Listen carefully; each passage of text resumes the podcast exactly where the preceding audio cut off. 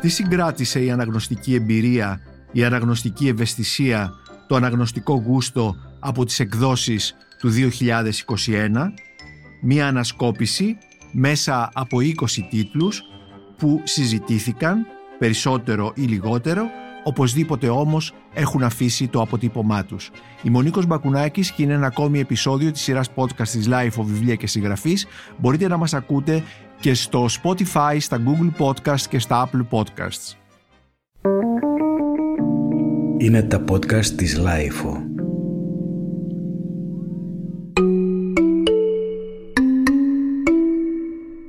Πρώτο βιβλίο, η τραγωδία «Οι αρχαίοι Έλληνες και εμείς» του Σάιμον Κρίτσλι που κυκλοφορεί από τις εκδόσεις Πατάκη σε μετάφραση Γιάννη Δούκα. Ο Σάιμον Κρίτσλι είναι καθηγητής φιλοσοφίας στο New School for Social Research της Νέας Υόρκης και εδώ γράφει σε αυτό το βιβλίο, γράφει για την τραγωδία έχοντας κατά νου τον σύγχρονο θεατή, τον σύγχρονο αναγνώστη που πλέει, παραπλέει, πλανάται, παραπλανάται στον κόσμο των κοινωνικών δικτύων. Πολύ μοντέρνα γραφή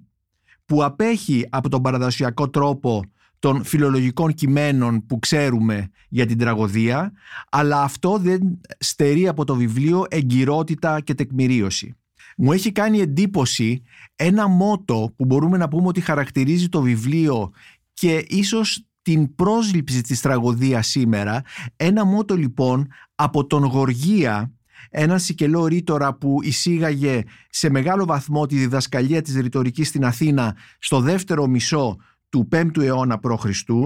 Ε, ένα ε, μότο που προέρχεται από ένα αχρονολόγητο απόσπασμα το οποίο διασώζεται από τον Πλούταρχο και μας προσφέρει την παλαιότερη, αν θέλουμε να χρησιμοποιήσουμε αυτή τη λέξη, θεωρητική ανταπόκριση στην ε, Αττική τραγωδία. Ο Γοργίας λοιπόν γράφει η τραγωδία μέσω θρύλων και συναισθημάτων δημιουργεί μία απάτη στην οποία αυτός που παραπλανά είναι πιο ειλικρινής από αυτόν που δεν παραπλανά και ο παραπλανημένος είναι σοφότερος από τον μη παραπλανημένο. Σάιμον Κρίτσλι λοιπόν, η τραγωδία «Οι αρχαίοι Έλληνες και εμείς» για αναγνώστες και θεατές της σημερινής εποχής που ε, αποπλανώνται, παραπλανώνται, παραπέουν, δεν πιστεύουν, πιστεύουν όλα αυτά τα πράγματα. Ε, ένα βιβλίο που μπορεί να μας βοηθήσει όχι μόνο για το πώς θα προσεγγίσουμε την τραγωδία αλλά γενικότερα αυτό που ονομάζουμε ανθρώπινη δράση και ανθρώπινη ζωή. Λένε ότι στην εποχή μας δεν μπορούν να γραφούν κείμενα σαν τις τραγωδίες και ότι οι τραγωδίες της εποχής μας είναι σαν τα θεατρικά έργα του Σάμιουελ Μπέκετ. Σας προτείνω λοιπόν σαν δεύτερο βιβλίο σε αυτή την ανασκόπηση την μετάφραση του θεατρικού έργου του Σάμιουελ Μπέκετ «Ευτυχισμένες μέρες» από το Διονύση Καψάλη στις εκδόσεις Gutenberg. Είναι ενδιαφέρον στο κείμενο αυτό βεβαίως το οποίο είναι πάρα πολύ γνωστό και αγαπητό, όχι μόνο αυτό καθ' αυτό το δραματικό κείμενο, αλλά και οι σκηνικές οδηγίες, οι υποδείξεις που κάνει ο Μπέκετ. Ο Διονύσης Καψάλης, ε, αυτός ο εκλεκτός μεταφραστής και ποιητής, έχει μεταφράσει ε, αυτό το, μετάφρασε αυτό το κείμενο του Μπέκετ ε, για το, μετά από παραγγελία της ηθοποιού Μίνας Σαδαμάκη την περίοδο 2008-2009 τότε αυτή η μετάφραση είχε παρουσιαστεί στο Θέατρο Χώρα. Ακολούθησαν παραστάσεις στην ίδια μετάφραση του έργου του Μπέκετ στην ίδια μετάφραση του Διονύση Καψάλη στο Απλό Θέατρο τον Ιανουάριο του 11 σε σκηνοθεσία του Αντώνη Αντίπα. Στη συνέχεια στο, στην πειραματική σκηνή της τέχνης στη Θεσσαλονίκη τον Ιανουάριο του 2013 σε σκηνοθεσία Δήμητρα Σκουμέτη και τελευταία το 2016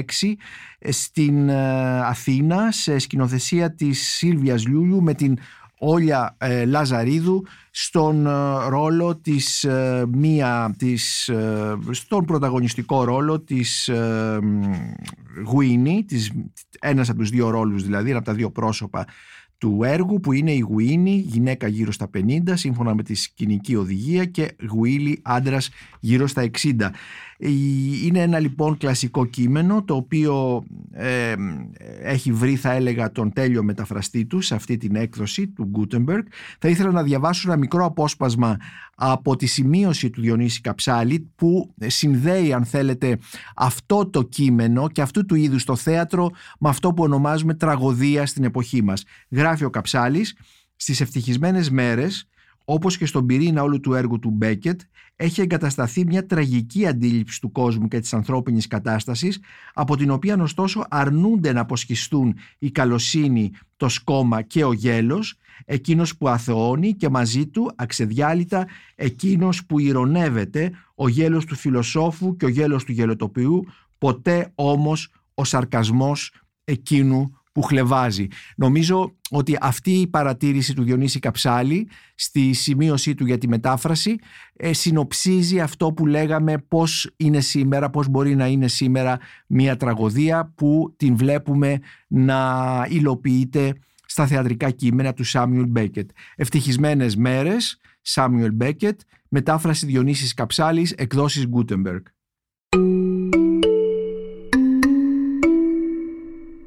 Στην τρίτη θέση αυτής της, ε, αυτού του απολογιστικού καταλόγου Γιώργος Εφέρης, επιστολές στην αδελφή του Ιωάννα 1946-1952, εισαγωγή επιμέλεια σημειώσεις Γιώργος Παναγιώτου, εκδόσεις Μελάνη. Η σχέση του Γιώργου Σεφέρη, Σεφεριάδης ε, όπως ξέρουμε το πραγματικό του όνομα, με την αδελφή του Ιωάννα Σεφεριάδη, σύζυγο Κωνσταντίνου Τσάτσου, ήταν κάτι παραπάνω από στενά αδελφική. Η Ιωάννα, κατά 9 χρόνια μικρότερη του, είχε γεννηθεί το 1909, ήταν η αποδέκτης όλων των περιπετειών του και ο πρώτος άνθρωπος από τον οποίο ο Σεφέρης ζητούσε συμπαράσταση, φροντίδα και βοήθεια. Αγαπητική ήταν και η σχέση του Γιώργου και της Ιωάννας με τον μεσαίο αδελφό του, τον Άγγελο Σεφεριάδη, που είχε γεννηθεί το 1905 και ο οποίος είχε ένα τραγικό τέλος θα λέγαμε γιατί πέθανε ε, πολύ νέος προώρα το 1950 στην Καλιφόρνια όπου δίδασκε στην στρατιωτική σχολή ε, γλωσσών του, του Μοντερέι. Ήταν ένας ξαφνικός θάνατος από διαβήτη που προκάλεσε τρομερό πόνο στον ε, Γιώργο Σεφέρη. Η αλληλογραφία του Σεφέρη με την αδερφή του ε, αποδεικνύει αυτή την στενή σχέση που είχαν τα δύο αδέλφια. Η αλληλογραφία τους άρχισε το 1919 όταν ο Σεφέρης ήταν 19 ετών, βρισκόταν στο Παρίσι για σπουδές βεβαίως εκείνη την εποχή και είναι μια αλληλογραφία που κλείνει το 1970, δηλαδή τη χρονιά που πεθαίνει ο ποιητής. Ε, τα δύο αδέρφια, όπως ε, σημειώνει ο επιμελητής του τόμου, αντάλλαξαν περισσότερες από 810 επιστολές στην ε, διάρκεια της ε, ζωής τους. Ο δεύτερος τόμος της αλληλογραφίας, ε, όπως είπαμε, καλύπτει που εκδόθηκε φέτος, καλύπτει την περίοδο 1946-1952. σε αυτά τα χρόνια ο διπλωμάτης Εφεριάδης υπηρετεί διαδοχικά στην κεντρική υπηρεσία του Υπουργείου Εξωτερικών στην Αθήνα, αλλά και στις πρεσβείες της Ελλάδας, στην Άγκυρα και στο Λονδίνο και το 1952 προάγεται σε πρεσβευτή και τοποθετείται στη Βηρητό με διαπίστευση και για τη Συρία και για το Ιράκ. Ε, σε αυτό το σώμα των επιστολών ε, βλέπουμε ένα Σεφέρι ο οποίος αντιμετωπίζει ε, πολλά οικονομικά προβλήματα και ζητάει από την ε, αδελφή του να τον βοηθήσει και να του βρει λύσεις. βλέπουμε επίσης το, τον πόνο που προκαλεί ε, στον Σεφέρι ο θάνατος του αδελφού του Άγγελου αλλά και τις ε, μηχανογραφίες στην κεντρική υπηρεσία του Υπουργείου Εξωτερικών που είναι το άλλο μεγάλο, τρίτο, άλλο μεγάλο θέμα της αλληλογραφίας το τρίτο δηλαδή μεγάλο θέμα της αλληλογραφίας του δεύτερου τόμου. Θυμίζουμε ότι ο πρώτος τόμος, ε, επιστολές στην αδελφή του Ιωάννα 1934-1939 από τον ίδιο εκδοτικό οίκο, το Μελάνι και σε επιμέλεια του Γιώργου Παναγιώτου είχε κυκλοφορήσει στο τέλος του 2019. Η αλληλογραφία του Σεφέρη με την αδελφή του έρχεται να προσθεθεί δίπλα ε, στις αλληλογραφίες του Σεφέρη με τον Θεοτοκά, με τον Καραντώνη, με τον Κατσίμπαλη, με τον Λορετζάτο, με τον Άννη Παναγιωτόπουλο και φυσικά με την γυναίκα του, τη Μαρό και ε, μας δείχνει έναν ολόκληρο ε, λογοτεχνικό κόσμο και ένα ολόκληρο λογοτεχνικό είδος. Η επιστολογραφία είναι ένα λογοτεχνικό είδος που στην εποχή μας, εποχή δηλαδή της ψηφιακής επικοινωνίας, των ηλεκτρονικών μηνυμάτων και των emails, μάλλον τίνει προς εξαφάνιση παρόλο που φαίνεται ότι μεγάλες βιβλιοθήκες προσπαθούν να διατηρήσουν τις ηλεκτρονικές αλληλογραφίες ε, συγγραφέων και έτσι στο μέλλον να έχουμε αλληλογραφίες αλλά ε, σε ψηφιακή μορφή και όχι στην έντυπη μορφή της, ε, της παλιάς επιστολής.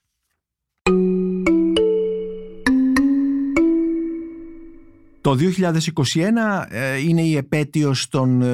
200 ετών από την Ελληνική Επανάσταση του 1821. από αυτή την άποψη η επέτειος έχει δημιουργήσει και θα λέγαμε και ένα είδος εκδοτικής ε, επικαιρότητας με βιβλία που αφορούν το 21. Θα έλεγα ότι παρόλο που έχουμε πάρα πολλούς τίτλους, ελάχιστοι μετρημένοι στα, χέρια του ενός, ε, στα δάχτυλα του ενός χεριού είναι αυτοί που αξίζουν. Οι περισσότεροι υπογράφονται από ξένους συγγραφείς, για παράδειγμα τον Mark Mazauer ή τον Roderick Beaton. Σε αυτά θα βάλω στα αξιόλογα βιβλία, θα βάλω και το λεξικό ε, The Greek Revolution, η Ελληνική Επανάσταση που εκδόθηκε από, το, από τις εκδόσεις του Harvard, από το Harvard University Press, σε επιμέλεια του Πασχάλη Κιτρομινίδη και του ε, Κωνσταντίνου Τσουκαλά. Είναι απορία άξιων γιατί δεν έχουμε, ε, δεν έχουμε βιβλία από Έλληνες ιστορικούς για το 21. Ε, δικαιολογείται βεβαίως αυτό καθώς το 21 είναι περιθωριοποιημένο από την ιστορική έρευνα. Η περιθωριοποίηση αυτή έχει σχέση με πολλούς παράγοντες. Έχει σχέση και με την πολιτική, δηλαδή πώς οι σύγχρονοι ιστορικοί που ε, ανήκουν πολιτικά σε διάφορους χώρους. Ε, μάλλον η πολιτική τους, ο πολιτικό τους προσανατολισμός προσδιορίζει και καθορίζει και τις ερευνητικές τους ε, προτεραιότητες και τον ερευνητικό τους προσανατολισμό. Εκείνο όμως που έχει σημασία και νομίζω ότι θα μείνει από αυτή την επέτειο εκδοτικά είναι η έκδοση τεκμηρίων για το 21 σημαντικών τεκμηρίων για το 21 ένα από αυτά τα τεκμήρια θα σας παρουσιάσω σήμερα σε αυτόν τον απολογισμό είναι η αλληλογραφία του Ανδρέα Μιαούλη. Ανδρέας Μιαούλης, αρχιακά τεκμήρια, έκδοση σχόλια εισαγωγή Τερέζα Πεσμαζόγλου από τις εκδόσεις του Μουσείου Μπενάκη. Ε, εδώ βλέπουμε μία, είναι μία συλλογή 269 αρχιακών τεκμηρίων, κυρίως επιστολών, που καλύπτουν την περίοδο 1813-1800 41 ε, και προέρχεται τα έγγραφα που δημοσιεύονται σε αυτόν τον τόμο προέρχονται από το προσωπικό αρχείο του διπλωμάτη και πολιτικού Γεωργίου Πεσμαζόγλου που είχε γεννηθεί το 1889 και πέθανε το 1984 ο οποίος ήταν δυσέγγονος ε, του Ανδρέα Μιαούλη ε, ήταν δυσέγγονος του, ήταν απόγονος του, του, του Ναβάρχου από την πλευρά του τελευταίου γιου του Ανδρέα Μιαούλη, του Νικολάου Μιαούλη και της Ασπασίας Κουμπάρη. Το ζεύγος απέκτησε τον Ανδρέα, αξιωματικό του Βασιλικού Ναυτικού και την Ειρήνη, σύζυγο του Ιωάννη Πεσμαζόγλου και μητέρα του Γεωργίου, στον οποίο κληροδοτήθηκαν τα έγγραφα που παρουσιάζονται σε αυτόν τον τόμο του Μουσείου Μπενάκη. Ε, έχει πάρα πολύ ενδιαφέρον αυτός ο τόμος ε, πέρα από, την, ε, από τα, αν θέλετε, την, ε, τις πληροφορίες που μας δίνει για τον αγώνα και τις σχέσεις με τους άλλους αγωνιστές, με τους πολιτικούς της εποχής, με το πώς συγκροτείται, αρχίζει να συγκροτείται το κράτος κτλ. Εκείνο που εμένα προσωπικά με ενδιαφέρει σε αυτού του είδους τα τεκμήρια είναι αυτό που βλέπουμε ε, και μπορούμε να ονομάσουμε ως η μικρή ιστορία, οι καθημερινές σχέσεις, οι οικογενειακές σχέσεις του Ανδρέα Μιαούλη, η καθημερινή ζωή σε αυτή την εποχή και ιδιαίτερα ε, την εποχή της Επανάστασης και ε, τα πρώτα μεταεπαναστατικά χρόνια. Ε, γι' αυτό λοιπόν εδώ έχει πάρα πολύ ενδιαφέρον ε, οι επιστολές που ανταλλάσσει ο Ναύαρχος Ανδρέας Μιαούλης με τα παιδιά του. Είχε έξι παιδιά ο, ο Ναύαρχος, ο Ιδραίος Ναύαρχος, είχε έξι παιδιά τον πρωτότοκό του, τον Δημήτριο που είχε γεννηθεί το 1794 τον Αθανάσιο που είχε γεννηθεί το 1815 τον ε, Ιωάννη που είχε, που, ήταν, ε, που είχε γεννηθεί το 1803 ε, τον Νικόλαο που είχε γεννηθεί το 1818 τον Αντώνιο που είχε γεννηθεί το 1800 τον Εμμανουήλ που είχε γεννηθεί το 1812 και είχε και μία μοναδική κόρη τη Μαρία, Μαρούσα ή Μαριγό. Ε, η αλληλογραφία με τα παιδιά του έχει πάρα πολύ ενδιαφέρον γιατί ε, ανταλλάσσουν πληροφορίες οικονομικού χαρακτήρα, αγορές που κάνουν, αγοραπολισίες στην Αθήνα, οικοπαίδων, ακινήτων κτλ. Στην Αθήνα, στο Ναύπλιο. Έχει πολύ ενδιαφέρον επίσης ε, ο τρόπος με τον οποίο ο Ναύαρχος αντιδρά σε αποφάσεις που παίρνουν τα παιδιά του και αυτός δεν τις εγκρίνει. Για παράδειγμα, όταν ο γιος του Αντώνιος ε, αποφασίζει να παντρευτεί και ο Ανδρέας Μιαούλης δεν εγκρίνει αυτό τον γάμο και έτσι ο Αντώνιος απομακρύνεται ε, από την ε, οικογενειακή αιστεία ή πως σπουδάζουν ε, τα παιδιά του Ανδρέα Μιαούλη. Επομένως μπορούμε να δούμε λοιπόν όλο αυτό το πλέγμα των οικογενειακών σχέσεων και των, των οικονομικών, της οικονομικής στρατηγικής μιας οικογένειας που μπορούν να μας πούνε πολύ περισσότερα πράγματα για την εποχή και για τις συνθήκες της εποχής από ότι θα λέγαμε μία μέτρια ε, ιστορική μελέτη από αυτές που δυστυχώς κυκλοφορούν πάρα πολλές. Ε, ο Μιαούλης δεν ήταν γράμματος, ξέρουμε ότι δεν, ε, ίσως και να μην ήξερε και να γράφει, έβαζε την υπογραφή του βεβαίως, αυτό είναι, είναι σίγουρο. Έτσι λοιπόν εδώ ε, τα περισσότερα γράμματα, οι περισσότερες επιστολές τις έχουν γράψει οι διάφοροι γραμματείς του Ναβάρχου. Και η έρευνα, όπως μας λέει η Τερέζα Πεσμαζόγλου που έχει επιμεληθεί τον τόμο, η έρευνα έχει αποκαλύψει την ταυτότητα ε, των γραμματέων του Ανδρέα Μιαούλη που ακούνε στα ονόματα η Κέσιος Λάτρης, που ήταν γραμματέας του στις αρχές του 1823 και στα χρόνια 1825 και 1827, Δημήτριος Σαλτέλης ή Σαλτερής, γραμματέας του κατά το 1824 και Φίλιππος Ιωάννου 1828 γραμματέας του κατά το 1828-1829 και η ταυτοποίηση έχει γίνει βεβαίως με, με βάση τον γραφικό τους χαρακτήρα και άλλα τεκμήρια που ε, ανήκουν, ξέρουμε ότι ανήκουν σε αυτούς. Ανδρέας Μιαούλης, αρχιακά τεκμήρια, έκδοση σχόλια εισαγωγή Τερέζα Πεσμαζόγλου, Μουσείο Μπενάκη, μία από τις σημαντικές εκδόσεις που μας κληροδότησε η 200η επέτειος, η εκδοτική 200η επέτειος 1821-2021.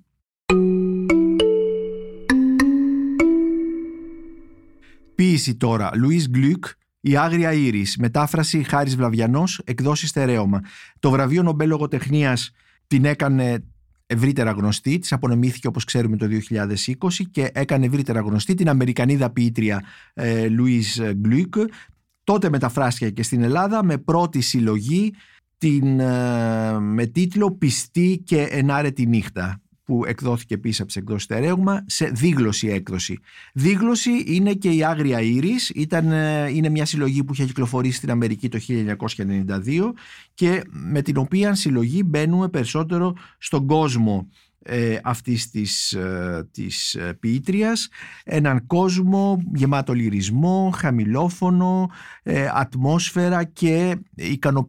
την ικανοποιητική δύναμη της ποιησής της θα διαβάσω ένα μικρό απόσπασμα από το ποίημα Ανανούρισμα «Τώρα καιρός να αναπαυθείς». Είχες αρκετές συγκινήσεις προς το παρόν. Λυκόφος και έπειτα δειλινό. Πηγολαμπίδες στο δωμάτιο, λαμπυρίζοντας εδώ και εκεί, εδώ και εκεί, και η βαθιά γλυκύτητα του καλοκαιριού να γεμίζει το ανοιχτό παράθυρο. Μη σκέφτεσαι πια εκείνα τα πράγματα. Άκουσε την αναπνοή μου, την ίδια σου την αναπνοή σαν τις πυγκολαμπίδες, κάθε μικρή ανάσα μια φλόγα που μέσα της εμφανίζεται ο κόσμος. Σου τραγούδισα ώρα πολύ στην καλοκαιρινή νύχτα. Θα σε μεταπίσω στο τέλος. Ο κόσμος δεν μπορεί να σου δώσει ένα όραμα που αντέχει. Πρέπει να διδαχθείς να μ' αγαπάς. Τα ανθρώπινα πλάσματα πρέπει να διδαχθούν να αγαπούν τη σιωπή και το σκοτάδι. Λούις Γκλουκ, η Άγρια Ήρης, μετάφραση Χάρης Βλαβιανός, εκδόση στερέωμα. Περνάω τώρα σε ένα πολύ σημαντικό βιβλίο για τη σύγχρονη ιστορία, το βιβλίο του Αλέξη Παπαχελά «Ένα σκοτεινό δωμάτιο 1967-1974» που κυκλοφορεί από τις εκδόσεις Μετέχμιο. Όπως καταλαβαίνουμε από τον τίτλο, είναι ένα βιβλίο που ε, αφορά στην δικτατορία των συνταγματαρχών της 21ης Απριλίου. Βλέπουμε εδώ μέσα από μια πάρα πολύ σημαντική έρευνα σε τεκμήρια και σε πηγές ε, τη δικτατορία, ε, το, τις συγκρούσεις εντός της δικτατορίας, το πείραμα της φιλελευθεροποίησης που έκανε ο Γιώργος Παπαδόπουλος με τον Σπύρο Μαρκεζίνη και πώς αυτό απέτυχε και συνετρίβει, την ανατροπή του Παπαδόπουλου, την κυριαρχία του Ιωαννίδη,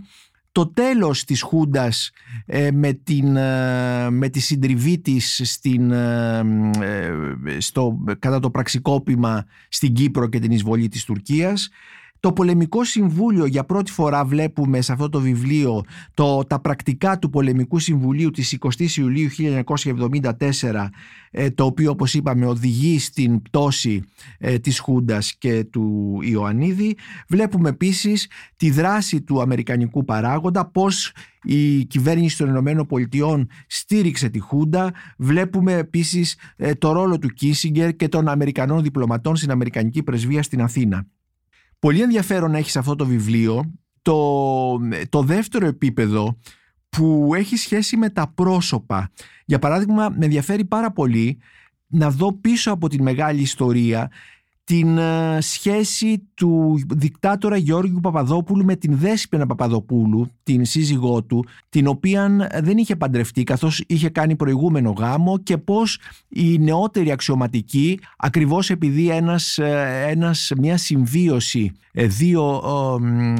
εκτός γάμου του δικτάτορα δηλαδή με την Δέσποινα Παπαδοπούλου μια συμβίωση εκτός γάμου έφυγε κατά κάποιον τρόπο την ηθική και τις αξίες της δικτατορίας. Έφυγε δηλαδή το πατρίς θρησκεία οικογένεια. Βεβαίως ο Παπαδόπουλος παντρεύεται την, τη Δέσποινα και έτσι θεραπεύεται κατά κάποιον τρόπο η ανηθικότητα. Ε, ένα άλλο ενδιαφέρον στοιχείο είναι η προσωπικότητα του Ιωαννίδη, ένας τύπος ε, απίστευτα φοβικός ο οποίος εμπιστευόταν μόνο την αδελφή του η οποία ήταν σύζυγος γνωστού γιατρού της Αθήνας με κλινική στο κέντρο της Αθήνας και που μέσω της αδελφής του ο Παπαχελάς μπόρεσε να κάνει συνέντευξη του Ιωαννίδη γραπτή συνέντευξη του Ιωαννίδη την οποία βλέπουμε στο βιβλίο εδώ. Σημαντικό λοιπόν αυτό το βιβλίο για να κατανοήσουμε τι μας συνέβη και τι συνέβη την εποχή της δικτατορίας το, πριν, το λίγο πριν και το λίγο μετά και βεβαίως κατά τη διάρκεια της 7 Το βιβλίο ανήκει στην κατηγορία των λεγόμενων ε, επαυξημένων augmented books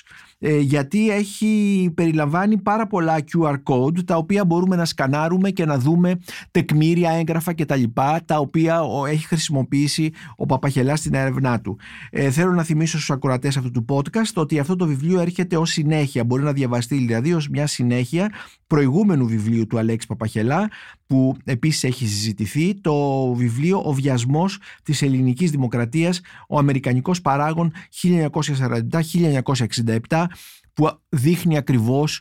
τις συνθήκες που οδήγησαν στην εκτροπή και στη Χούντα του 1967. Ακόμη ένα βιβλίο ιστορίας, επειδή βρισκόμαστε σε αυτόν τον χώρο, είναι το βιβλίο των δύο, ε, δύο Ισραηλινών ιστορικών, του Ντρόρ Ζεβί και του Μπένι Μόρις, η τριακονταετής γενοκτονία, ο αφανισμός των χριστιανικών μειονοτήτων της Τουρκίας 1894-1924, που κυκλοφόρησε από τις εκδόσεις Πατάκης σε μετάφραση του Μενέλαγου Αστερίου. Εδώ έχουμε για πρώτη φορά οι δύο Ισραηλινοί ιστορικοί παρουσιάζουν σε μια συνολική αφήγηση τους διωγμούς των Ελλήνων, των Αρμενίων και των Ασσυρίων χριστιανών. Μέχρι τώρα, θυμίζω στους ακροατές του, του podcast αυτού, οι διωγμοί παρουσιάζονταν στην ιστοριογραφία και ξεχωριστά και κυρίως σαν αποτέλεσμα μεμονωμένων επεισοδίων. Αλλά εδώ οι δύο Ισραηλινοί ιστορικοί τεκμηριώνουν ότι η διωγμή ήταν συνολικό σχέδιο που προσδιορίσε τις επιλογές της ηγεσίας τόσο της Οθωμανικής Τουρκίας επί Σουλτάνου Αμπτουλχαμίτ του δεύτερου όσο και των Νεότουρκων και κατόπιν της κοσμικής τουρκικής δημοκρατίας του Κεμάλα το Τούρκ. Έτσι, από 20% που ήταν ο πληθυσμός των χριστιανικών μειονοτήτων το 1894, 30 χρόνια μετά, το 1924, ο πληθυσμός αυτός δεν ήταν περισσότερο από 2%. Είναι ενδιαφέρον ότι οι δύο ε, Ισραηλινοί ιστορικοί ε, τεκμηριώνουν επίσης ότι ο διαγμός των Αρμενίων ήταν γενοκτονία. Θα περάσω τώρα σε ένα τίτλο που μας έρχεται από την λογοτεχνία. Είναι το βιβλίο της Judith Σαλάνσκι, σύγχρονη Γερμανίδα συγγραφέας, «Ο κατάλογος απολεσθέντων, κατάλογος απολεσθέντων είναι ο τίτλος, που κυκλοφόρησε από τις εκδόσεις Αντίποδες σε μετάφραση Γιάννη Καλυφατίδη. Πρόκειται για ένα πολύ πρωτότυπο ε, ανάγνωσμα που κινείται στο χώρο μεταξύ της φαντασίας και της φαντασίωσης. Αποτελείται από 12 ιστορίες για εισάριθμους ε, χαμένους κόσμους όπως ε, αντικείμενα, κτίρια, νησιά, άνθρωποι, έργα τέχνης, ζώα, κινηματογραφικές ταινίες γύρω από τα οποία η συγγραφέας ανασυστήνει, ε, δημιουργεί 12 διηγήματα τα οποία μπορούμε να πούμε ότι μας συστήνουν και ανασυστήνουν την απώλεια, αυτό που ονομάζουμε μνήμη του ξεχασμένου, αυτού που έχει χαθεί κτλ. κτλ. Ε, είναι όπως σας είπα ένα πάρα πολύ ενδιαφέρον βιβλίο που, και πάρα πολύ πρωτότυπο. Θα σας δώσω για παράδειγμα ε, μία, ένα από αυτά τα απολεσθέντα εντός εισαγωγικών αντικείμενα που μας παρουσιάζει σε αυτό το βιβλίο Γιούντι Σαλάνσκι ε, είναι ε, στην ιστορία οι ερωτικές οδές της Απφούς εδώ το απολεσθέν δεν είναι μόνο η σημειογραφία της μουσικής ε, συνοδείας των οδών αλλά και οι περισσότεροι στίχοι τους. Η Σαλάνσκι αναζητάει εδώ τη Σαπφό και τις πολυάριθμες επιβιώσεις της ως ετέρας, ως νυμφομανούς, ως ερωτόληπτης ε, αντρογίνεκας, ως γαλαντόμας κυρίας, ως αδιάντροπης και διεφθαρμένης, ως εμνής και αγνής κτλ. κτλ. Και μας λέει ότι σύμφωνα με υπολογισμούς από το έργο της Απφούς έχει διασωθεί μόλις το 7% και τόσο υπολογίζεται ότι είναι και το ποσοστό των γυναικών που έλκονται από γυναίκες. Ε, αν και κανένα υπολογιστικό μοντέλο δεν πρόκειται να αποδείξει ποτέ αν υπάρχει εδώ κάποιος συσχετισμός ε, έχει πάρα πολύ ενδιαφέρον ε, αυτό το, το ποσοστό του 7% του διασωθέντος έργου και το 7% των γυναικών ε, που προτιμούν άλλες γυναίκες ερωτικά. Ε, με πολλές αναφορές στη σύγχρονη εποχή αυτό το πολύ έξυπνο κείμενο όλα τα κείμενα είναι έξυπνα και τα 12 σε αυτή τη συλλογή αλλά αυτό ακόμη περισσότερο καταλήγει ως εξής στα λεξικά της γερμανικής γλώσσας το επίθετο λέσμπις, λεσβιακός, βρίσκεται αμέσως μετά το λίμα λέσμπαρ που σημαίνει ευανάγνωστος. Ευανάγνωστο λοιπόν το βιβλίο της Judith Σαλάνσκι και πολύ πρωτότυπο.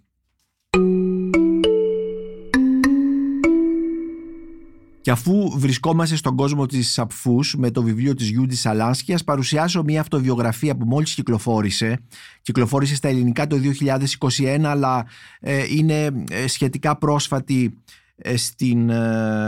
στη διεθνή βιβλιογραφία. Είναι η βιογραφία της Kate Kirkpatrick, πώς η Σιμών έγινε η Μπουβουάρ, μια ολόκληρη ζωή. Είναι λοιπόν η βιογραφία της Σιμών de Beauvoir σε μετάφραση Στέλλας Κάσδαγλη από τις εκδόσεις Μεταίχμιο. Η βιογραφία λοιπόν της Μποβουάρ από την Κέιτ Κερκπάτρικ, η οποία είναι Αγγλίδα φιλόσοφος στην Οξφόρδη,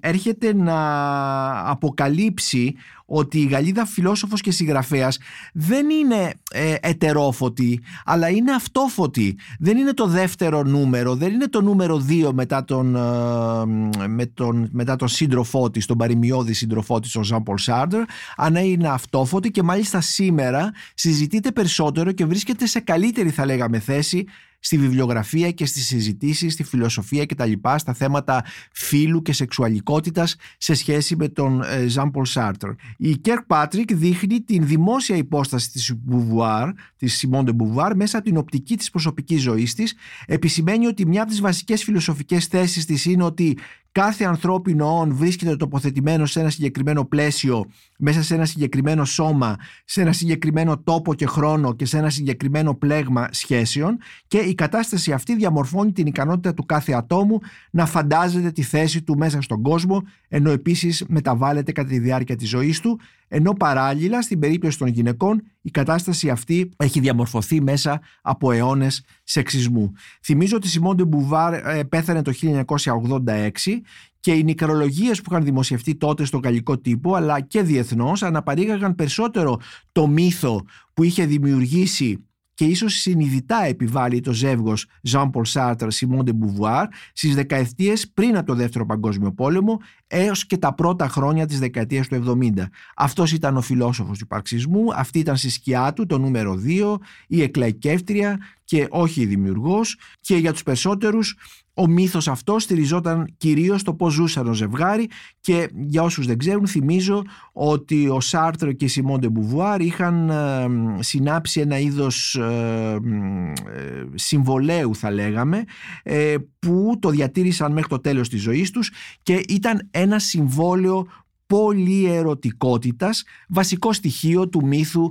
Σάρτρ Μποβουάρ. Να όμως που η βιογραφία της Κέιτ Κερκπάτρικ έρχεται να ανατρέψει κατά κάποιο τρόπο αυτή την εικόνα της Μποβουάρ ως δεύτερης και να την φέρει στο προσκήνιο σαν μια αυτόφωτη και αυθύπαρκτη φιλόσοφο αλλά και συγγραφέα και σημαντική συγγραφέα, σημαντική δηλαδή λογοτέχνη.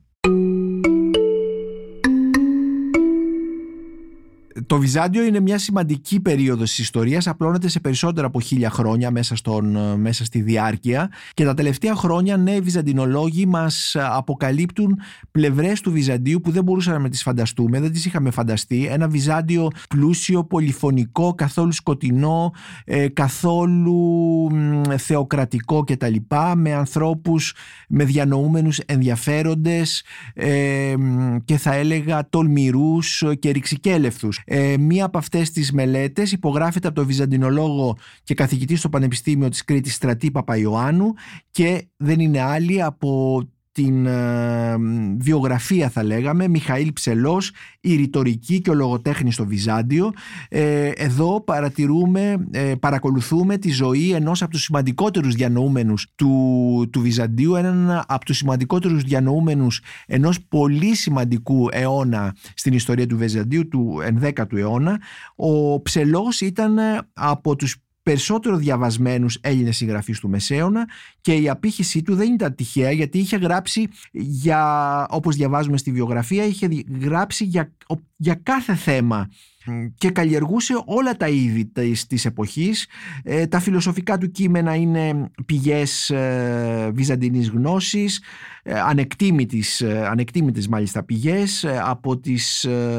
από τον νεοπλατωνισμό και τη χριστιανική θεολογία ως την ιατρική και τις απόκρυφες επιστήμες. Φυσικά ξέρουμε την χρονογραφία του που είναι μία από τις αναντικατάστατες καταγραφές και ερμηνείες της ιστορίας του Βυζαντίου του 11ου αιώνα και επίσης ήταν όπως είπαμε ένας συγγραφέας του οποίου διασώζονται 1176 αυτοτελή κείμενα και επηρέασε μπορούμε να πούμε ακόμη και σύγχρονούς μας, δηλαδή επηρεάζει στη διάρκεια των χρόνων και φτάνει μέχρι σήμερα, αρκεί να ε, αναφερθούμε σε κείμενα του Σεφέρη και του Όντεν, που, αλλά και σε άλλους λογοτέχνες, όπου ο ψελός ε, ε, υπάρχει ως αναφορά, ως ε, έγκυρη αναφορά. Ο Ψελός ήταν το τρίτο παιδί μιας ε, μη επώνυμης, θα λέγαμε, οικογένειας της μετέ, μεσαίας τάξης, ό,τι μπορεί να ονομαστεί μεσαία τάξη για αυτή την εποχή και το υπόνυμο δηλώνει κάποιον που ψελίζει ή τραυλίζει. Ε, ήταν ένα ε, προσωπικό παρονίμιο που μόνο μετά τον ψελό μετατράπηκε σε οικογενειακό επίθετο. Μια συναρπαστική λοιπόν βιογραφία για έναν ε, σημαντικό διανοούμενο και θα λέγαμε με όρους σημερινούς και ένα μπεσσελερίστα του 11ου αιώνα, του Βυζαντινού 11ου αιώνα.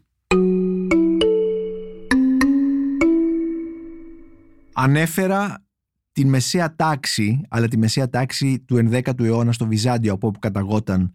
ο Μιχαήλ Ψελός. Ε, αλλά τώρα όμως θα αναφερθώ σε μια άλλη μεσαία τάξη στην σύγχρονη μεσαία τάξη. Ε, στο βιβλίο του Παναγί Παναγιωτόπουλου «Περιπέτειες της μεσαίας τάξης κοινωνιολογικές καταγραφές στην Ελλάδα της ύστερης μεταπολίτευσης» που κυκλοφόρησε από τις εκδόσεις Επίκεντρο είναι ένα βιβλίο που συζητήθηκε πάρα πολύ και εξακολουθεί να συζητείται γιατί για πρώτη φορά έχουμε μια τόσο εμπεριστατωμένη ε, καταγραφή της μεσαίας τάξης στην Ελλάδα και της συμπεριφοράς της βεβαίως ενταγμένης μέσα στην γενικότερη ιστορία των μεσαίων τάξεων ε, στην Ευρώπη και στην Αμερική. Ε, είναι πολύ ενδιαφέρον επίσης αυτό το βιβλίο και έχει και μια επικαιρότητα τώρα γιατί ε, ιδιαίτερα μετά τις εκλογές στο Κινάλ καθώς ο, η νέα ρητορική, μάλλον η ρητορική του νέου προέδρου του Κινάλ, του Νίκου Ανδρουλάκη ξαναφέρνει στην επικαιρότητα το Πασόκ και τις διεκδικήσεις του ξαναφέρει λοιπόν στην επικαιρότητα έναν κόσμο μεσαίας τάξης τον οποίον, ε, ο, ο οποίος στήριξε το Πασόκ και το οποίο, και ο οποίος στηρίχθηκε από το Πασόκ όπως διαβάζουμε και στο βιβλίο. Ένας κοινωνικός χώρος που από το 1974 και μετά ε, μέσα από την κρατική παρέμβαση κατά κύριο λόγο έγινε το οικοσύστημα του κοινωνικού εξυγχρονισμού και εν γέννη της κοινωνίας του ελεύθερου χρόνου, του τριτογενούς τομέα και μιας ιδιότυπης αλλά σαφού ατομικιστική ροπής. Αυτός ο βιότοπος που θα αναπτυχθεί σε όλη του την έκταση δεκαετία του 80 μέσα από τις αναδιαναμητικές πολιτικές του Πασόκ σε συνέχεια της πρώιμης καραμαλικής αναδιανομής της περίοδου 1974-1981 θα φτάσει στο απόγειό της με την έναρξη της νέας χιλιετίας. Είναι λοιπόν ένα βιβλίο που μας βοηθάει να καταλάβουμε το τι μας συμβαίνει περιπέτειες της μεσαίας τάξης από τον Παναγί Παναγιωτόπουλο στις εκδόσεις Επίκεντρο, ένα βιβλίο που ήδη κιόλας έχει γίνει εργαλείο για να μελετήσουμε την ε, κοινωνία και την κοινωνική πραγματικότητα σήμερα. Γόντα Φανστίν, ζητούνται παιδιά από την Ελλάδα, υιοθεσία στην Αμερική του ψυχρού πολέμου, μετάφραση Αριάδνης Λουκάκου, πρόλογος Τζόνι Ατρίδη, εκδόσεις Ποταμός, οι ακροατές του podcast, βιβλία και συγγραφής, φαντάζομαι ότι θα θυμούνται την συζήτηση που είχαμε με την συγγραφέα του βιβλίου, την πανεπιστημιακό, την κάτοχο της έδρας Κοραή στο King's College του Λονδίνου, την Γόντα Φανστίν, ε, πριν από μερικές εβδομάδες για το βιβλίο της αυτό, το οποίο ανοίγει θα λέγαμε ένα ντουλάπι, ένα ερμητικά κλειστό ντουλάπι της ιστορίας που έχει σχέση με τις υιοθεσίες Ελληνόπουλων στην Αμερική κατά τις περιόδους, κατά τα χρόνια μετά τη λήξη του εμφυλίου πολέμου και στην ε, δεκαετία του 1950. Έχει ενδιαφέρον αυτό το βιβλίο γιατί όπως είπαμε ανοίγει για πρώτη φορά αυτό το άγνωστο κεφάλαιο και αποκαλύπτει πως περισσότερο από 3.500 παιδιά ε, που ήταν κυρίως ορφανά εξόγαμα, έκθετα ή εγκαταλελειμμένα και τα οποία ζούσαν σε βρεφοκομεία της χώρας, ε, στο βρεφοκομείο της Αθήνας, είχαν εγκαταλειφθεί δηλαδή σε βρεφοκομεία της χώρας, στο βρεφοκομείο της Αθήνας, στο βρεφοκομείο της Πάτρας και στο περίφημο Ίδρυμα Άγιος Τηλιανός της Θεσσαλονίκης δόθηκαν για υιοθεσία στην αρχή για φιλανθρωπικούς λόγους αλλά πολύ σύντομα ε, μέσα από, ένα, από μια διαδικασία από την οποία δεν έλειπε το εμπορικό συμφέρον και ουσιαστικά η πώληση αυτών των, των των, βρεφών και των παιδιών. Ε, έτσι λοιπόν η, η Γόντα Φανστίν κατά κάποιον τρόπο έρχεται να δώσει φωνή σε αυτά, την, σε αυτά τα παιδιά που υιοθετήθηκαν πολλές φορές με βίο τρόπο ε, αυτές τις ταραγμένες εποχές της μεταπολεμικής ελληνικής ιστορίας ε, να αναζητήσει την ίδια τη ζωή τους αλλά και τη ζωή των παιδιών τους και να τους δημιουργήσει την ε, μία ελπίδα ότι ίσως κάποια στιγμή μπορεί να πάρουν και την ελληνική ηθαγένεια. Γόντα Φανστίν ζητούνται παιδιά από την Ελλάδα, υιοθεσίες στην Αμερική του ψυχρού πολέμου, από τις εκδόσεις Ποταμός, ένα ερμητικό ντουλάπι της ιστορίας μας που ανοίγει και αποκαλύπτει τους σκελετούς.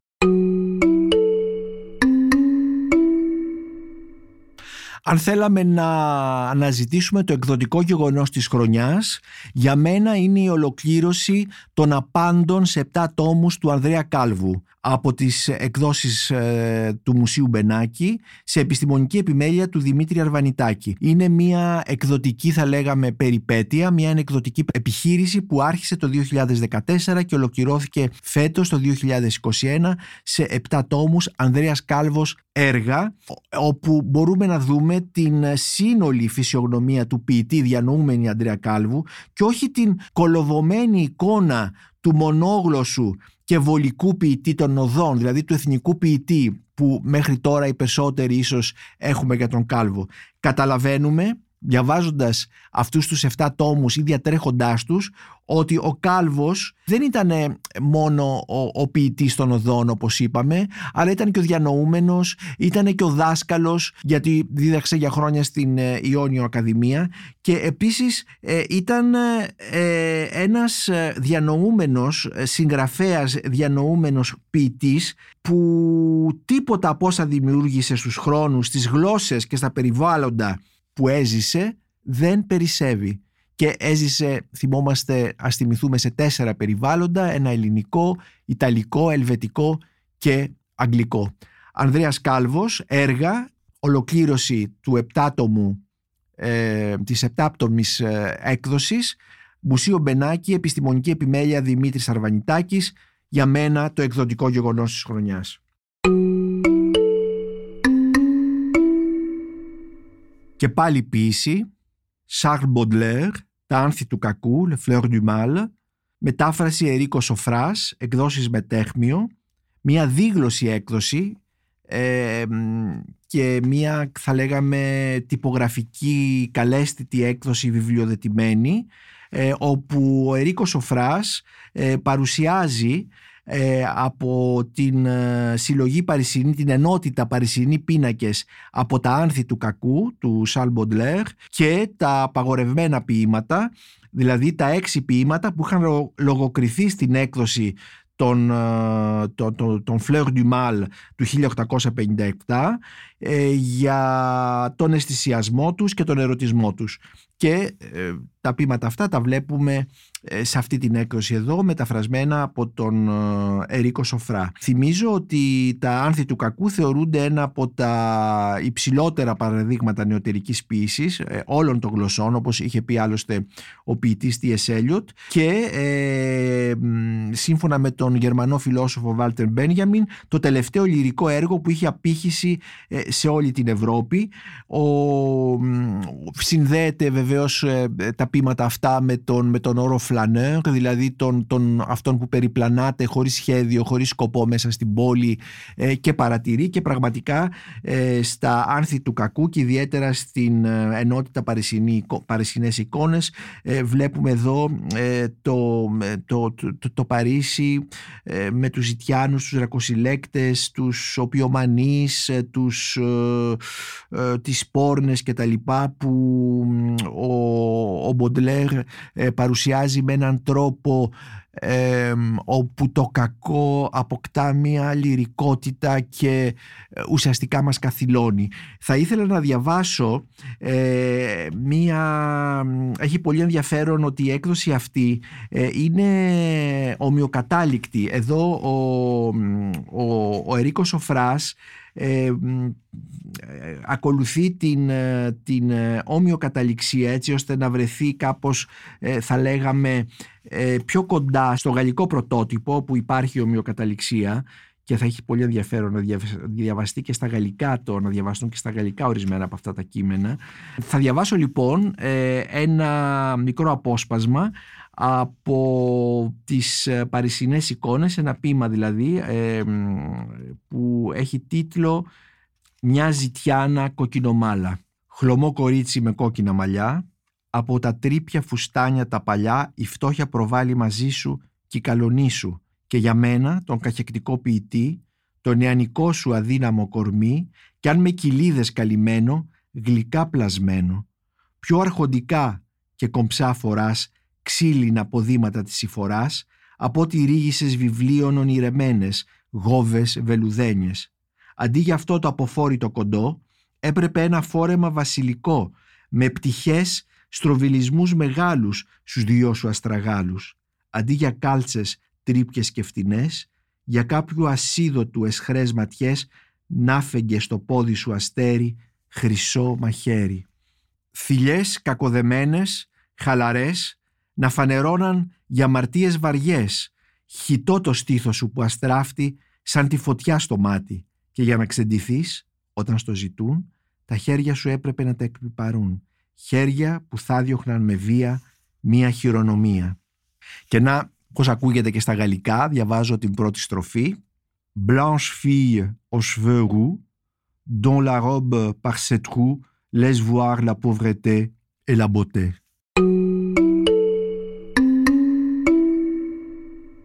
Και μιας που βρισκόμαστε στον ε, κόσμο της γαλλόφωνης λογοτεχνίας θα κάνουμε ένα, ένα μεγάλο άλμα στο χρόνο από τον Μποντλέρ, δηλαδή από τα μέσα του 19ου αιώνα στα μέσα του 20ου αιώνα, στον Ζορ Σιμενόν, τον πατέρα του επιθεωρητή Μεγκρέ, αλλά όχι σε ένα μυθιστόρημα με ήρωα τον Μεγκρέ, αλλά σε ένα από τα ψυχολογικά του μυθιστορήματα που δεν είναι άλλο από το γράμμα στο δικαστή μου που κυκλοφορεί από τις εκδόσεις Άγρα σε μετάφραση της Αργυρός Μακάροφ, που είναι η ενηγματική μεταφράστρια των έργων του Μεγκρέ τα τελευταία χρόνια στον εκδοτικό οίκο, οίκο Άγρα. Εδώ ε, αυτό το μυθιστόρημα που γράφτηκε ε, το 1946 ε, όταν ε, ο Σιμενών, ο Ζω Σιμενών ζούσε στις Ηνωμένες Πολιτείες ε, ολοκληρώθηκε στη Φλόριντα, στο Bradenton Beach της Φλόριντας. Εδώ ε, μας δείχνει ε, έναν καθημερινό ήρωα έναν μεσοαστό θα λέγαμε έναν γιατρό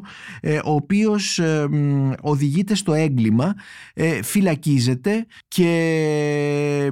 καθώς εκτεί την ποινή του μέσα από τη φυλακή γράφει ένα γράμμα στο δικαστή του όπου ουσιαστικά παρουσιάζει μια τεράστια ψυχογραφία. Πώς δηλαδή ένας απλός καθημερινός άνθρωπος κανονικός εντός εισαγωγικών μπορεί να φτάσει στο έγκλημα. Και έτσι εδώ σε αυτό το, το, το γράμμα δείχνει ο Σιμενών ε, μας δείχνει τις, αυτό το μυθιστόρημα που ανήκει στην κατηγορία των λεγόμενων roman dur δηλαδή των σκληρών μυθιστορημάτων του. Ο, ο Ζω Σιμενών ένας από τους μεγαλύτερους συγγραφείς του 20ου αιώνα, ε, μας δείχνει τις αθέατες πλευρές της ανθρώπινης συνθήκης, τον άγνωστο ψυχισμό, τον καταπιεσμένο εαυτό και τελικά έναν εσωτερικό μηχανισμό που μπορεί να οδηγήσει στο έγκλημα ακόμη και τον πιο συντηρητικό, συμβατικό και καθώς πρέπει αστό, όπως συμβαίνει εδώ με τον ήρωά του, τον γιατρό μιας επαρχιακής πόλης, τον Σάρλ Αλαβουάν. Ακόμη ένας συγγραφέας του 20ου αιώνα που κλασικός πλέον που τον έχουν αγαπήσει τον ανακαλύψαμε σχετικά πρόσφατα και όχι μόνο εμείς αλλά και διεθνώς και τον έχουμε αγαπήσει. Είναι ο Γερμανός Hans Fallada ο συγγραφέας των μεγάλων μυθιστορημάτων για την εποχή της, της, ε, της Βαϊμάρης ε, που διαβάζεται με φανατισμό ε, από τους Έλληνες αναγνώστες. Το μυθιστόρημά του που κυκλοφόρησε από τις εκδόσεις Gutenberg πλην από λίγο καιρό μέσα στο 21 βεβαίως είναι ο Εφιάλτης ε, σε μετάφραση Άγγελου Αγγελίδη και Μαρίας Αγγελίδου. Εδώ ε, δεν έχουμε τη δημοκρατία της Βαϊμάρης αλλά έχουμε τη Γερμανία ε, μετά την ήττα, μετά την πτώση του ναζισμού και ε, δείχνει την, ε, τη συνθήκη της απάθειας του καθημερινού Γερμανού κατά τους μήνες που ακολούθησαν την πτώση του ναζιστικού καθεστώτος. Ε, συναρπαστική γραφή χειρουργικής εμβέλειας, άλλωστε ο, ο συγγραφέας έχει περιγράψει το μυθιστόρημά του. Κάτι σαν ιατρική αναφορά μας έχει πει ότι είναι. Και όπως είπα δείχνει την ε, κατάσταση γενικής απάθειας που τον Απρίλιο του 1945 κυρίευσε το μεγαλύτερο και αξιοπρεπέστερο κομμάτι του γερμανικού λαού ε, ανάμεσα στους οποίους ε, και τον ίδιο. Γιατί αυτό το μυθιστόρημα έχει μία θα λέγαμε αυτοβιογραφική, ένα αυτοβιογραφικό υπόβαθρο. Ε, το Φεβρουάριο του 1945 ο Hans Φάλαντα παντρεύτηκε την Ούρσουλα Λός που ήταν η χείρα ενός ε, γνωστού καλλιτέχνη και κληρονόμου μιας μεγάλης οικογένειας βιομηχάνων πολύ μικρότερη του, κατά 30 χρόνια μικρότερη του ε, εθισμένη και αυτή όπως και ο Φάλαντα στο αλκοόλ και στη μορφήνη το νιόπατρο ζευγάρι μετακινήθηκαν μετά το γάμο τους στο Φέλτμπεργκ του Μεκλεβούργου και εκεί ε, ο Φάλαντα υποδέχτηκε με ένα θριαμβικό λόγο τα σοβιετικά στρατεύματα που έφτασαν στην πόλη ως ελευθερωτές και η νέα εξουσία ε, επέβαλε τον Φάλαντα, ε, τον Φάλαντα σαν δήμαρχο της πόλης. Αλλά τα καθήκοντα του αξιώματος αυτού ήταν πολύ σκληρά για τον συγγραφέα και εγκατέλειψε το αξίωμα και μαζί με την Ούρσουλα επέστρεψαν στο Βερολίνο, στο κατεστραμμένο Βερολίνο όπου ε, προσπαθούν να επιβιώσουν ε, μέσα από τρομακτικές ε, θα λέγαμε καταδύσεις στον κόσμο ε, των, των ουσιών, του αλκοόλ, της, της μορφήνης από όπου θα δούμε, δεν θέλω να αποκαλύψω αν θα διασωθούν και πώς τελικά θα, θα ξεφύγουν από, αυτή την, από αυτόν τον κύκλο. Ίσως ακούγεται ότι εδώ πρόκειται για ένα μυθιστόρημα ε, σκοτεινό αλλά παρόλο που ο, ο Φάλαντα μας δείχνει ε, τους ψυχολογικούς μηχανισμούς της ανθρώπινης συνθήκης ε, θα έλεγα ότι στο τέλος ε, το μυθιστόρημα γίνεται αισιόδοξο και σου δίνει όπλα για να πολεμήσεις τις δυσκολίες ε, μυθιστορηματικά όπλα βεβαίως και νομίζω ότι διαβάζεται από το σύγχρονο αναγνώστη σαν ένας οδηγός επιβίωσης. Χάνς Φάλαντα λοιπόν, ο εφιάλτης, Μυθιστόρημα, μετάφραση Άγγελος Αγγελίδης Μαρία Αγγελίδου στις εκδόσεις Gutenberg.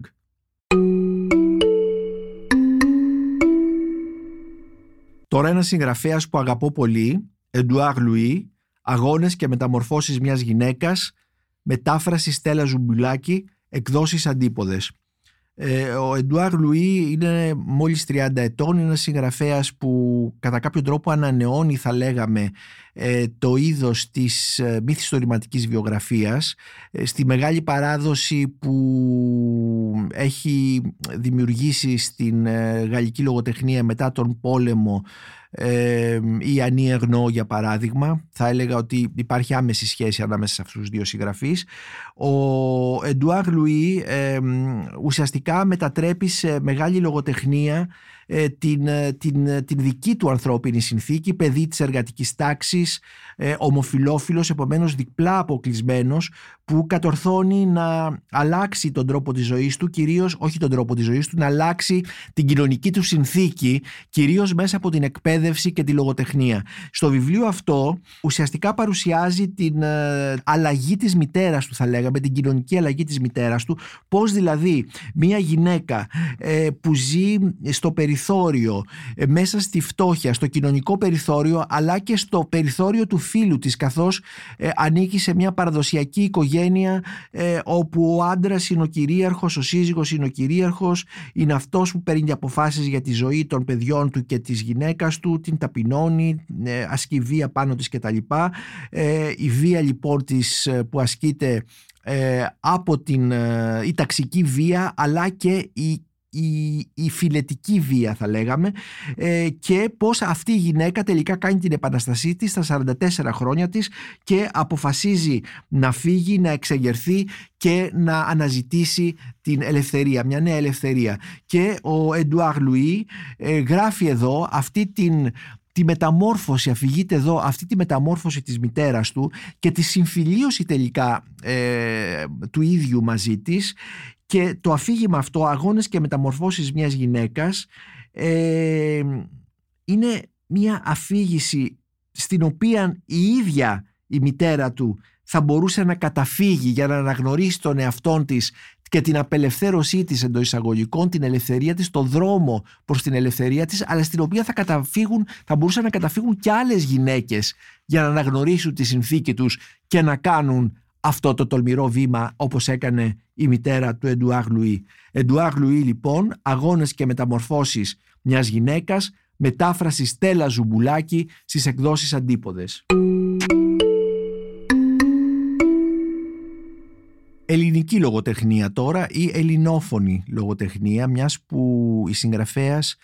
ε, του επόμενου βιβλίου είναι Κυπρία. Η νουβέλα λοιπόν τι είναι ένας κάμπος της Νάσιας Διονυσίου στις εκδόσεις πόλης. Μετά το τέλος του Δεύτερου Παγκοσμίου Πολέμου, ε, χιλιάδες Εβραίοι από την Ευρώπη που επέζησαν τις βίες των στρατοπέδων μετακινήθηκαν με πλοία προς την Παλαιστίνη λίγο πριν την ίδρυση του κράτους του Ισραήλ. Σε αυτή τη μετακίνηση η Κύπρος ήταν ένας βασικός σταθμός και περίπου 50.000 Εβραίοι κρατήθηκαν στα στρατόπεδα που είχαν φτιάξει οι Εγγλέζοι έξω από την Αμόχωστο και οι Κύπροι ονόμαζαν τα στρατόπεδα κάμπους, δηλαδή μια γλωσσική οικειοποίηση της αγγλικής λέξης camps που σημαίνει στρατόπεδα. Στην Ουβέλα τι είναι ένας κάμπος που ήδη έχει, ε, έχει, βρει, έχει μεγάλη ανταπόκριση στο κοινό. Ε, η Νάσια Διονυσίου ανασυσταίνει αυτό το επεισόδιο που συνδέεται με το ολοκαύτωμα αλλά και με τη σύγχρονη ιστορία της Κύπρου. Στο υπόβαθρο της νουβέλας υπάρχουν όλα αυτά τα πραγματολογικά στοιχεία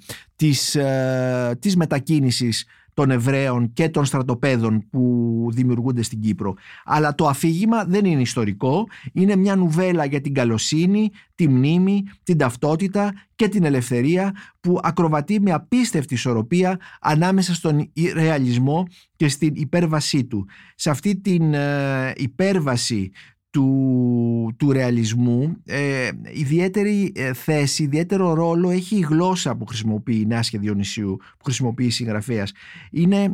πλούσια ελληνικά της καθομιλουμένης θα λέγαμε ε, με μεγάλη εικονοποιητική, εικονοποιητική δύναμη τα οποία όμως διανθίζονται με κυπριακά ελληνικά και έτσι νομίζεις πως κυλάς ε, διαβάζοντας τα κυπριακά ελληνικά που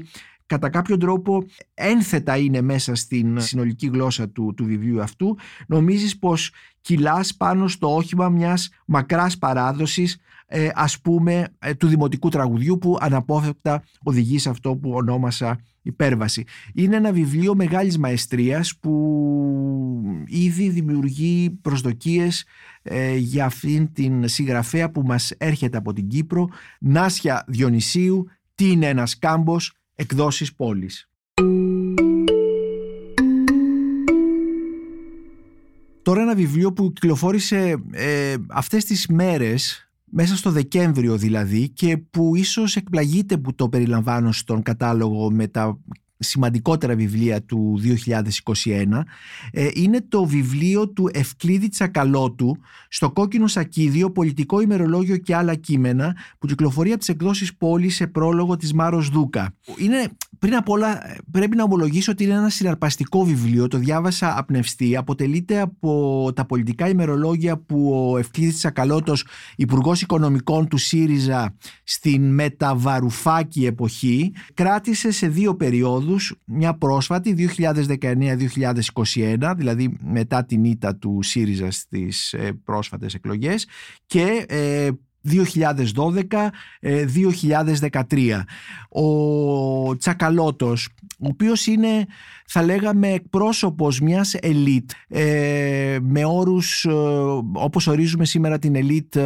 όπως την ορίζει σύγχρονη κοινωνιολογία όχι μόνο δηλαδή οικονομικά αλλά και με όρους ε, εκπαίδευσης ε, με όρους ε, σχολείων στα οποία φίτησε με το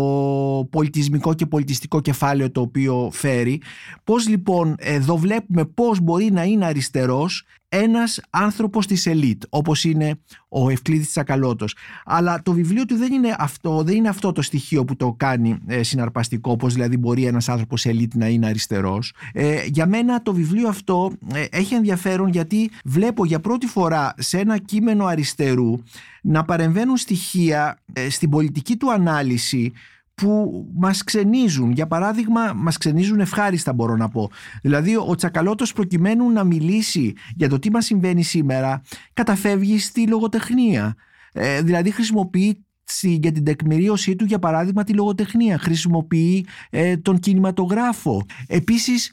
αν και αριστερός μας λέει ότι πόσο σημασία έχει το συνέστημα σήμερα για την ε, δράση και την ε, πολιτική συμπεριφορά των ανθρώπων. Κάτι που η αριστερά το συνέστημα το θεωρεί μικροαστικό το έχει εξορίσει. Ή επίσης μας λέει ότι οι άνθρωποι δεν είναι μόνο ε, δαρβινικοί τέλος πάντων δαρβινικά δημιουργήματα δηλαδή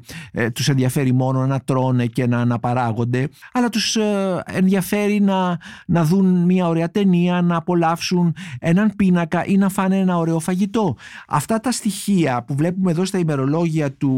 ο τρόπος δηλαδή με τον οποίο διαβάζει την, ε, μέσα από τα προσωπικά του ημερολόγια ε, την, την σύγχρονη πραγματικότητα ο Ευκλήδης Σακαλώτος είναι πάρα πολύ ενδιαφέρον και νομίζω ότι αυτό το βιβλίο ε, θα, θα συζητηθεί πάρα πολύ. Πραγματικά θα συζητηθεί πάρα πολύ. Με εκπλήσει και γι' αυτό το συστήνω. Τελευταίο βιβλίο, το καλύτερο κατά τη γνώμη μου μυθιστόρημα του 2021 που δεν είναι άλλο από το μυθιστόρημα της Ζηράνα Ζατέλη «Ορατή σαν αόρατη» που κυκλοφορεί από τις εκδόσεις Καστανιώτη. Στο προηγούμενο podcast η Ζηράνα συνομίλησε μαζί μου για το μυθιστόρημά της αυτό και οι ακροατές ίσως θυμούνται ε, στοιχεία από αυτή τη συζήτηση και κυρίως τον,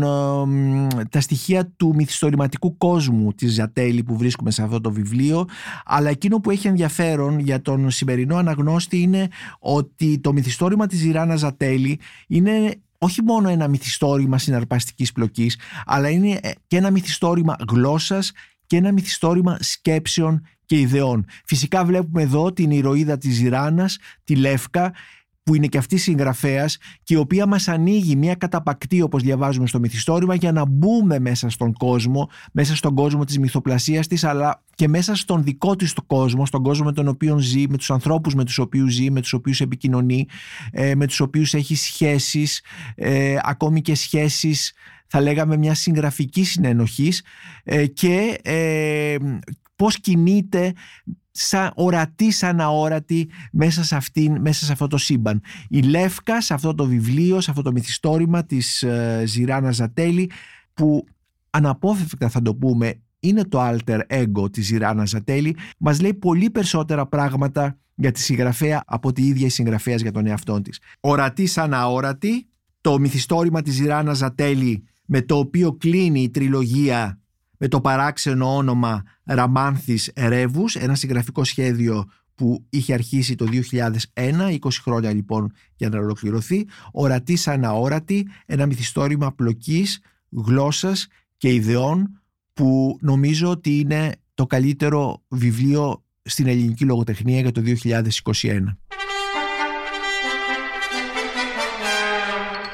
Είμαι ο Νίκος Μπακουνάκης και στα ένα ακόμη επεισόδιο της σειράς podcast της LIFO, βιβλία και συγγραφής. Μπορείτε να μας ακούτε και στο Spotify, στα Google Podcast και στα Apple Podcast.